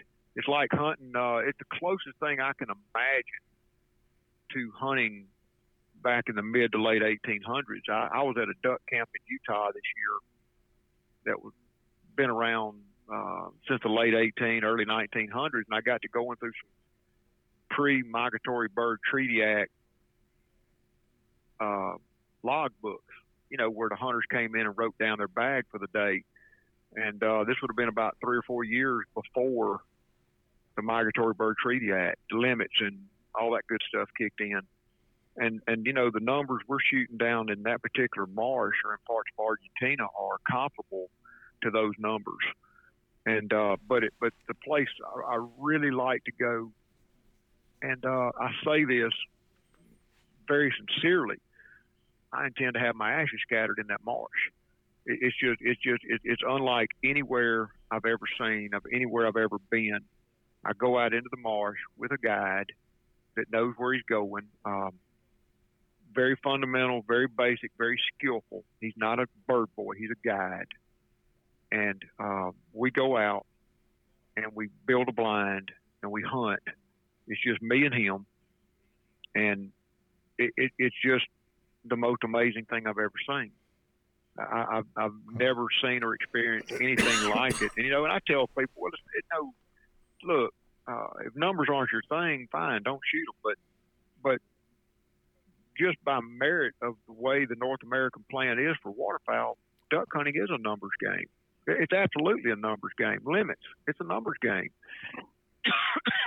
and if, but what I enjoy about that is not the bag size; it's the action. It's the duck. It, it's to be it's to, it's to it's to be able to sit down and prop my gun up on the blind and pour a cup of coffee and just watch ducks, you know, and then pick my gun back up and shoot them if I want to. It, it's it's just it's just that level. That's that's probably my my that one place on earth is probably uh, my most favorite. I, I really truly just love it. It's very very remote. It's very very uh, basic. I, I do bring calls. I do bring a mojo we, we do hunt, but but it's uh you know it's the kind of place that to get out to those those places where we want to hunt in that marsh. Uh, I might walk a half mile. It's not a tough walk, you know, but but it may be a half mile trudge, or uh, we may get into a, a skiff and, and and be pulled by a horse for 30 minutes out into the marsh, or um, or push pole or paddle out to where we're going. We don't have but a dozen decoys, which is think about a dozen decoys relative to a 130 square mile marsh. But but as mm-hmm. we start shooting ducks, now we have more decoys. And uh, I, I just I really like that. I like I like that whole I like that whole experience. That, so that that would be bar none my favorite place. Sounds like I'd like I'd, I'd, like to interrupt. Say, well, I, have just got to say this. You know, I, I have this conversation all the time. Uh, everybody that duck hunts in America knows about Argentina. We've all heard of Argentina. And I used to have a friend, a, a very good friend of mine up in Memphis. He used to say, uh, there's two kinds of duck hunters those that have been, those that want to go to Argentina. I believe there's a lot of truth to that. The, the deal is this it's not all created equal. And you know that. You, you know that, that duck hunting in different parts of the United States, uh, compare northern Georgia with Arkansas or Kansas it's different. It, it's it's some are better than others, and you know even though uh, the average hunt in Argentina is relatively better than a U.S. hunt, I feel like most of the Argentina hunts down there are not delivering real Argentina. I, I just, you know, I've, I've, I've spent I've spent the last 17 years uh, traipsing around Argentina for as long as eight weeks, and I've seen them. I've been there. I've been to the different areas. I've looked, and and I've just uh, I feel like our portfolio represents real Argentina. You know, and um, so don't you know really ask if, if you guys are, are looking and booking and uh, thinking about going to Argentina. Don't don't think uh, that it's all the same. Because just imagine if you were an Argentine coming to America, having seen satellite television, Rich-N-Tone TV, you know, or, or, or some of these shows, and that's what you came expecting, not knowing that that guy in North Georgia was cheaper for a good reason. You know what I'm saying? Because there ain't no ducks to speak of compared mm-hmm. to Arkansas. You know, just just you, you gotta you gotta beware. That's my world. That, I don't know much in this world, but that's what I know is, is finding and mm. doing these good duck hunts. So beware. Awesome. Well, I mean, definitely covered a lot, but I feel like we we only covered the the tip of the iceberg on on this podcast with you, man. Um, and you definitely have some some really cool stories. And uh, you know, before before the podcast started, you told us if we, we handed you the mic, you'd you'd walk uh, across the stage with it and keep on talking. And uh, you definitely held uh, Yeah. held true to that. And um, man, there's, there's some some awesome stories there. And um, yeah, go ahead. I talk I talk for a living, so I I just you know people, you know it, it's the truth though. It, it, it's uh we my wife and I it's not just what we do, it's all we do. Uh, she she's my business partner, my life partner, my business partner, and uh, she is the brains of the operation. You know, I'm I'm a big picture guy. She's a fine detail person, uh, and and this travel stuff that we do is very very detailed oriented. Uh, you know, you think of the flight numbers and the times and the just a whole a folder. You just think about it. You're going to a foreign country that requires visas and travel and hotels and pickup times and delivery times. And you know, one little typo, one single little miscommunication, and you're stuck in an airport without anybody picking you up, or you don't have hotel reservations or something. You know, it, it, it requires a lot of detail and a lot of thinking. And our clients are going on vacation. We do this for a living. And um, but but you know, it, it's a it's a process and something we do, but we we love it. We you know, I talk for a living because practically 24 7 365 days a year i'm on the phone talking to clients that are traveling talking to clients that are that are looking at hunts talking to clients that are trying to import birds talking to clients or outfitters uh, about various and sundry things so I, I get a little practice talking i hate to just take a mic and walk across the stage but i guess it's what i do Well, you, you do it good, that's for sure. Um, and real quick, I want to I want to let our listeners know too.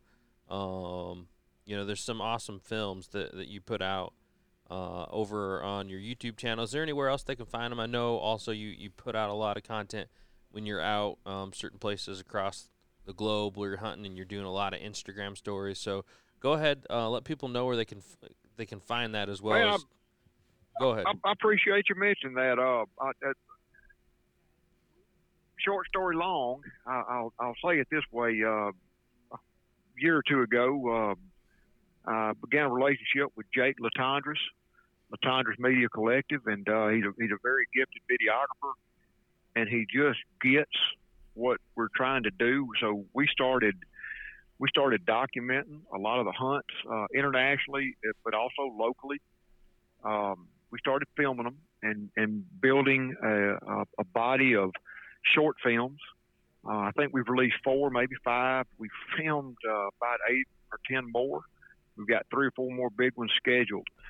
And I- I'll, t- I'll tell y'all, I told Jake, I said, Jake, I'm not the, I'm not the star of a show. I'm not a celebrity. That, that's not my cup of tea. He said, Well, I don't get it, man, because you know you're you're going to be in the show. I said, Yeah, yeah, yeah, but but that's, I'm not the star. I'm just the narrator the star of the show is, is the, the species or the hunt or the location or the people or their stories that, or the culture. I mean, it, it's so much more than this. I want I want to depict the true unvarnished story of duck hunting worldwide. You know, and, and I think that as you start to watch these films, you, you see a lot of a lot of differences in where you hunt, but you see a lot of similarities.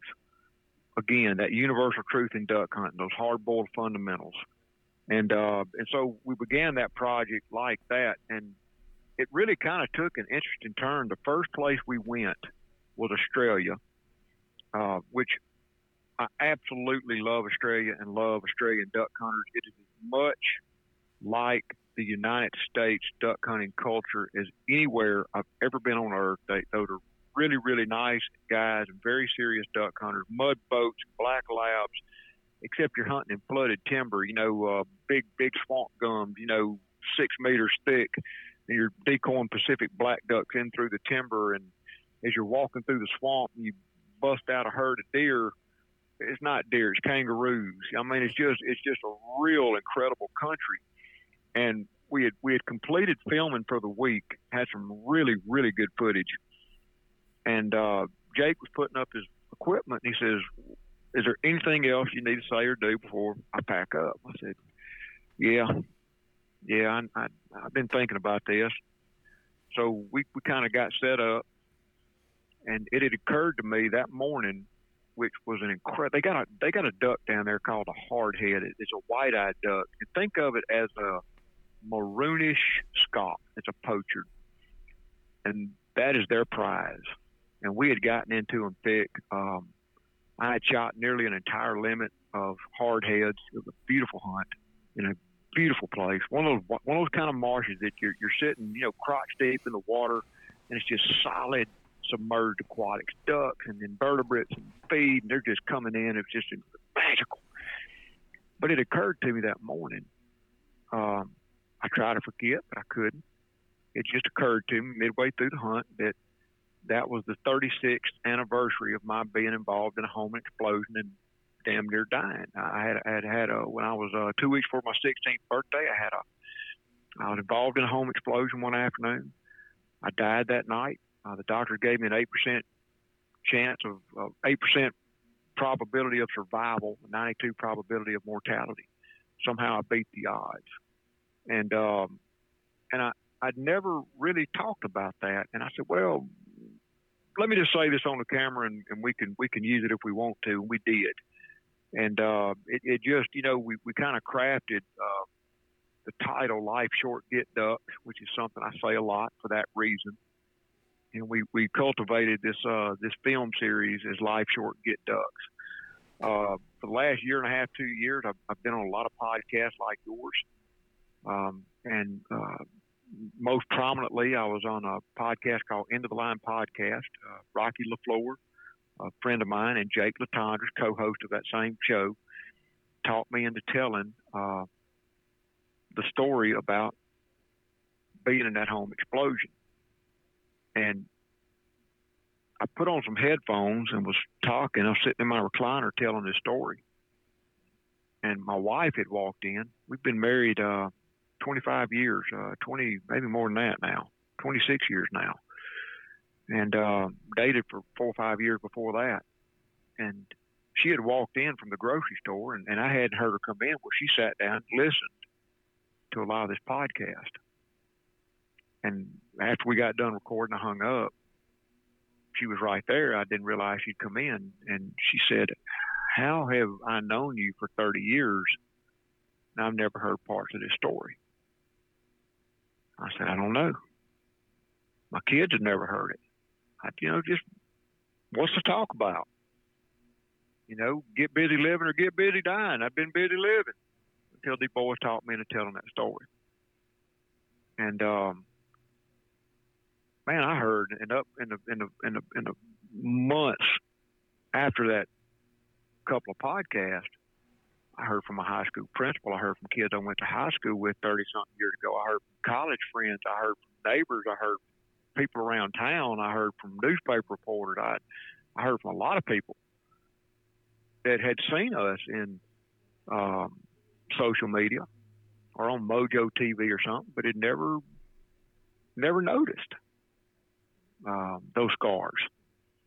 And, and in some ways, it was it was it was it was a it was uh, it was good. It felt good to tell that story after all those years, and it touched a lot of people. Life is short you know, and if, if, if duck hunting is not your escape and what you just get into, if it's golf, if it's fishing, if it's anything, do it because life is short. There's no guarantees. And uh, and I learned that at a very tender age. But that's that's kind of where that film is going. And we we have uh, I think we've aired four or five of them. We try to we try to put out four or five a year and uh, but we've recorded some doozies. We've got Azerbaijan, South Africa, Nebraska, Mississippi, uh, Alaska self hunt, uh, another Argentina hunt. We've got Peru coming up. We've also recorded Alberta.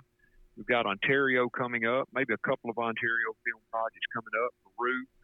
Uh, and then down the road, we will be in Mongolia and Pakistan and just practically everywhere we've been and, and throughout the U.S. It, it just, the, the sphere just the the story keeps getting bigger and bigger as we get into it. Uh, I went on from telling that initial story on the End of the Line podcast to recording weekly with them for uh, until about until December when uh, they just quit airing the episodes. And so we we've we are starting. Uh, we're working with Ben Page, who is also a podcast host like y'all. He, he got Foul Front podcast, and uh, he's our producer. And our first episode should air next week. Uh, totally different format than this one. This is a great format. There's a lot of good waterfowl related formats out there. You know, the, the story of duck hunting, the topics in duck hunting are so broad. Nobody, no one person can cover it. And uh, our, our our niche is a little bit different. It's a little bit of storytelling, um, like I've done tonight. Um, some stories, true stories, but it's a lot of uh, you know, is, somebody that talks and travels that travels 200, 250 days a year that, that talk to duck hunters all year, outfitters all year. I had some pretty, pretty, I made some pretty interesting people. I made some pretty darn interesting people. And just imagine, just to think about the conversations you hear around the dinner table at hunting camp or in a duck blind. And, and, and then apply that 150, 200 times a year some of the conversations you have. And so the format of what we're doing in the a podcast entitled Duck Season Somewhere, that's our, our slogan, is Duck Season Somewhere with GetDucks.com. Uh, we're having those conversations. Uh, the first episode is going to be uh, take place in Utah. It, it's part three of a five part series of, of, out there in the Great Salt Lake area. And I'll tell you, I've, I've, I've the next three episodes are going to be really, really good. The, the last two, especially, are two of my favorite uh, from Utah. And then we've got a bunch of recordings that have taken place at conventions and uh, uh, around around the world. And uh, so, you know, if y'all don't mind listening to my accent and, and some of these stories, by all means, tune in. You know. Awesome. Yeah, that's great. Ben is a buddy of ours, uh, so we're really familiar with him. So that's a great to hear that you guys are collabing there and working together. I'm sure I'll see y'all. You know, we all met. I remember meeting y'all at Game Fair. Yep. And I was I was hanging out with uh, Boss Shot Shells. I remember we all went out and ate dinner that night. And uh, so so I I was excited when y'all called. You know, golly, it's like I keep like, like I said already before. You know, you never know what the next phone call, the next you know, what's going to happen next. Right about time you think you've seen and done it all. You know, I had no idea there were so many serious, hardcore duck and goose hunters in the state of Minnesota until I went to Game Fair. It was unbelievable, man. It, it was. Uh, we're going to be back up there this year. Uh, we're, we're we're actually going to have a little booth, uh, kind of hubbed up in that same neck of the woods we were hanging out last year. But we're, we're going to be there both weekends, and the weekend. I, I just I love Minnesota. I don't think I could take y'all's winter. I'm, I'm not gonna lie to you. I'm gonna, I'm gonna bare my soul. There ain't no way I could take y'all's winter, but uh, but I sure like Minnesota. I, I think it's uh, one of the most beautiful states in the country, especially in the fall and spring when I'm up there. Heck yeah, and uh, a, a little uh, number with that Minnesota. Minnesota is actually the the state with the most duck hunters in the country, which uh, I was uh, was news to me too recently.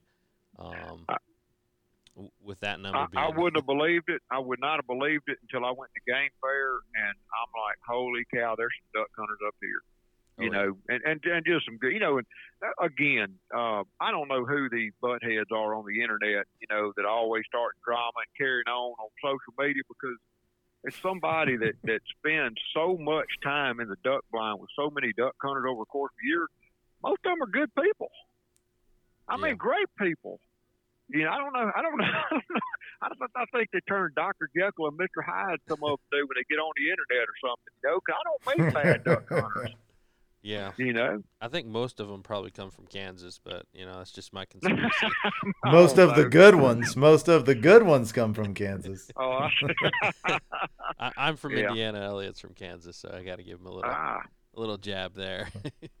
I'll say I'll say that I've never shot a duck in Indiana, and I, that's that's that's uh, my, my my short term goal is, is to shoot a duck in all fifty states. So uh, we'll come on I, over. I actually, I'd love to. Well, where, Jordan's where, never where shot a duck in uh, Indiana either. Have I'm- you ever heard of Kank- Kankakee Marsh in Indiana? Have you ever heard of that? Or Uh, yeah, no, I've been there. Um, but I've not shot a duck there yet. I've only been there a couple times. Well, it's only one percent of the marsh remaining, from what I understand. I, I I became aware of it while I was in Utah, doing a little bit of historical research, uh, and ran across that topic. And man, I was astounded to learn that, you know, that's that's where a lot of that good uh, agricultural ground is, and hmm they they they they brought the drag lines in and drained 99% of that back in the late 1800s and Yep. it was just shocking to me to realize that when they drain that marsh biologists estimate that the entire North American continent suffered a 25% decline in migratory birds that year. Mm. That's astounding. Yeah. Yeah. Yeah, it's it's definitely a shame. I mean, it used to it used to be the largest interior wetland in the U.S. Um, Largest interior wetland. Yep. and uh, yeah, they just uh, like you said, they dug a ditch straight from the marsh all the way to the to the border with Illinois. Yeah, that's crazy, isn't it? yeah, yeah, and I wish. Uh, so where so where do you hunt in, in Indiana now? How, how do y'all hunt? Where do you hunt in Indiana now? Um, just anywhere we can. Um, you know, from public, small public marshes to the rivers to dry fields. Um, just a, a good mix of anything. Any anything I can uh, scout, find birds, and get permission on, or if it's public scout and you know beat out the rest of the people, I'm gonna hunt it. You know, uh, in Mississippi especially, it it's it seems to be predominantly private land. Private land is just a real, real Southern concept. I think at least that's what we learned in law class in forestry school. Um, but, but I cut my teeth on public land. That that's how I started duck hunting was public land hunting, and, and I, I think there's no shame in it. I really truly think that public land hunting makes you a better hunter. I re- you've got you know you've got competition, and, and you've really got to play a smart game, a clean game, a competitive game. Mhm. And uh, and I, and I, I I would I would wish that on anybody that wants to become a better duck hunter is is learn to hunt public wherever you're located. Yeah, yeah. there's definitely a lot of a lot of uh, joy that goes into that competition as well with the public land. I agree. too. I, I you know I've never had a competitive bone in my body. Um, football, organized sports, I, I, I just I, I didn't I wasn't competitive until uh, I was younger, much younger, about my son's age, and was hunting on public land, and I became competitive. I wanted to get those ducks. You know, but yeah, That'll do it. There's a rush with public hunt, public land hunting. I'll tell you, there's definitely an adrenaline rush about it. it is. It's Fi- a reward finding your it. spots, beating people to it. It's it's re- it's rewarding and frustrating both. It can Highs and be. lows. It can be, you know, but but sometimes you, you are out there hunting public land, and your neighbors. Uh, it, it's easier to get along and work together than it is to play against each other, you know. And I remember those days, but I also remember many many years ago. I can remember my grandfather driving to a public boat ramp back in the late seventies, and getting out, and uh, you know, a lot of those old guys wouldn't launch their boat until it was light enough to see because the ducks don't come until some of those habitats. Uh, you know, the mallards especially don't start coming in until eight or nine o'clock. And but I can remember, you know, grown men back in those days. Not to say it took place like this everywhere on, on in America, but but I can remember those men sitting at the boat ramp, smoking cigarettes, shaking hands, introducing themselves, and oh, oh, you want to go over there? Well, you go over there, and we'll go over here. And just sorting it out like gentlemen, you know. And uh, I, I, I maybe I'm getting old. Uh, I do have. I'm, I'm a duck hunter. I, I'm an eternal optimist. I, I've got. I like people, and I have faith in humanity. I, I really, truly do. But man, I tell you, as I get older, I do become a tad more cynical. Maybe it's what what I see posted a lot on the internet, or uh, maybe it's some of the behavior I see or, or think I see, and it, and it just seems that uh, it seems to me that there seems to be uh, a lot less respect uh, for other people on public land, or, or maybe not just on public land, but in life in general sometimes. And, and I've always felt strongly that people that disrespect others don't fully respect themselves. And if you don't respect yourself or others, how can you possibly respect a resource? You know what I'm saying? Yeah. And I mean, Yeah, you know, I, I'm a just- 99 percent public uh, duck hunter here in Kansas, and and um, my philosophy is that when I see guys out in the field, whether it's at the boat ramp or actually out in the marsh, I I go directly to them and uh, not confront them, but talk with them and say, "Here's what we're trying to do. What are you guys trying to do?" And I will tell you, the the vast majority of guys, if you walk to them and with a smile and talk to them, they will work with you and um, Yeah, and and and be okay. There's a very there are some that you come up to that'll just say like you know I don't care what you you know, but the vast majority of guys, if you if you engage them and talk to them, they're okay. They're okay. I tell you, I, you know, along those lines, I, I remember, uh, gosh, it's been a while. Uh, my youngest son and I, and one of my friends and uh, his son, and one of his friends and two of his sons, we all went to North Dakota to do that that real early, uh, late August, it, it early Canada goose season in late August. Hot, birds, you know, the moat migrators weren't down or whatever. We went out there and hunted with some friends, and uh, they told us to get a good night's sleep that they were going to go sit on a field that they had found. And uh, we got up next morning, drank coffee, and get in the truck. And he calls and said something affected. Yeah, well, somebody else is driving in and they're wanting the field and they're a little sideways and catty corner. I said, what do you mean? He says, just if you come into the field and we're all still here, you know, don't be surprised if somebody throws a punch. I'm like, good Hmm. lord, you got to be kidding me! Really? He goes, man, it, it's it's these, these guys are riled up. They want us gone. And uh, we show up, and there were uh, I don't know three or four of them, some brothers and brother-in-laws, you know, and uh, and one, of them I think was retired military, maybe a policeman. Uh, he was the biggest of the bunch, and he he was he was a little riled. He he he didn't want to, you know. And- I did. I walked up, I shook his hand. I introduced myself, and I said, you know, uh, how many geese did y'all see out here yesterday? And you know, they a bunch, bunch of geese. And I said, well, y'all plus us, why don't we hunt together?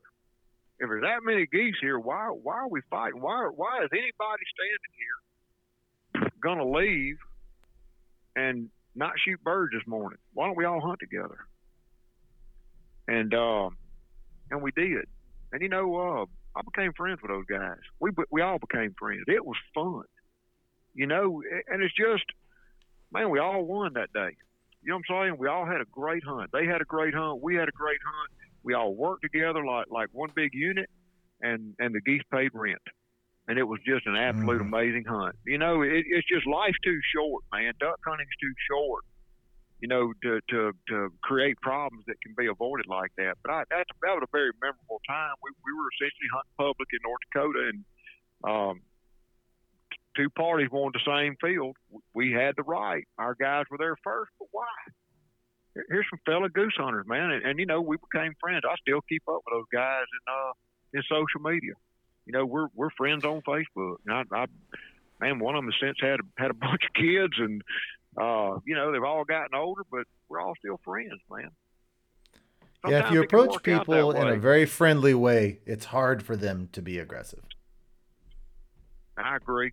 Some people will try to be, but but you know, uh, it takes two to tango. You know what I'm saying? And, and somebody somebody's got to be the got to be the good guy and and, uh, and and shake hands and smile, just like you said. And I think it's uh, you can avoid conflict a lot of times doing that.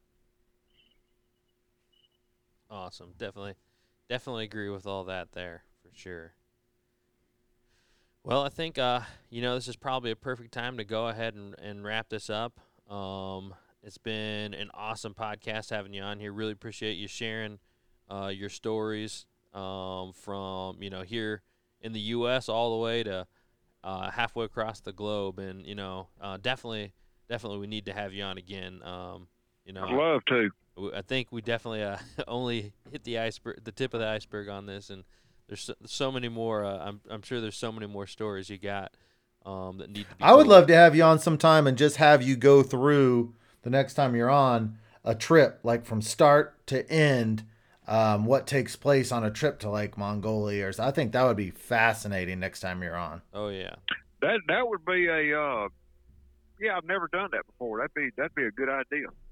You know, Awesome. I, I, I can I can tell you one thing about a trip like Mongolia, and I'll save this for that for that story is is uh, don't go through China with with with firearms uh, and expect it to go as planned all the time. I'm gonna tell you what you did. Everybody wants to be Ramsey Russell till, till it's time to spend nine hours in a Beijing airport. Um, that was a mess, but but we can talk about that later. awesome. We'll definitely uh, get you booked on. Um, you know, as soon as we get off this recording, we'll get you booked on for the next one because I'm I'm looking forward to it already. Um, but as we're signing off here, um, go ahead and let people know everywhere they can find you from your social media links to your website, uh, you name it. Yeah, man. I, uh, our website is getducks.com, uh, getducks.com on, on Facebook. Instagram uh, is is, the, is where I spend most of my time. Ramsey Russell Get Ducks at Ramsey Russell Get Ducks is our Instagram account. Uh, we do have a YouTube channel. All of these videos, all of our testimonial, all of all of our video stuff ends up on YouTube, on our webpage, on Instagram, television, and places like that. Uh, but just Google Ramsey Russell. I come up somewhere. Awesome. Awesome. Alrighty, well, let's go ahead and sign off. I'm Jordan from Duck Gun Chronicles, Elliot from Freelance Duck Hunting, and Rusty Ramsel from GetDucks.com. And we'll see you guys on the next one.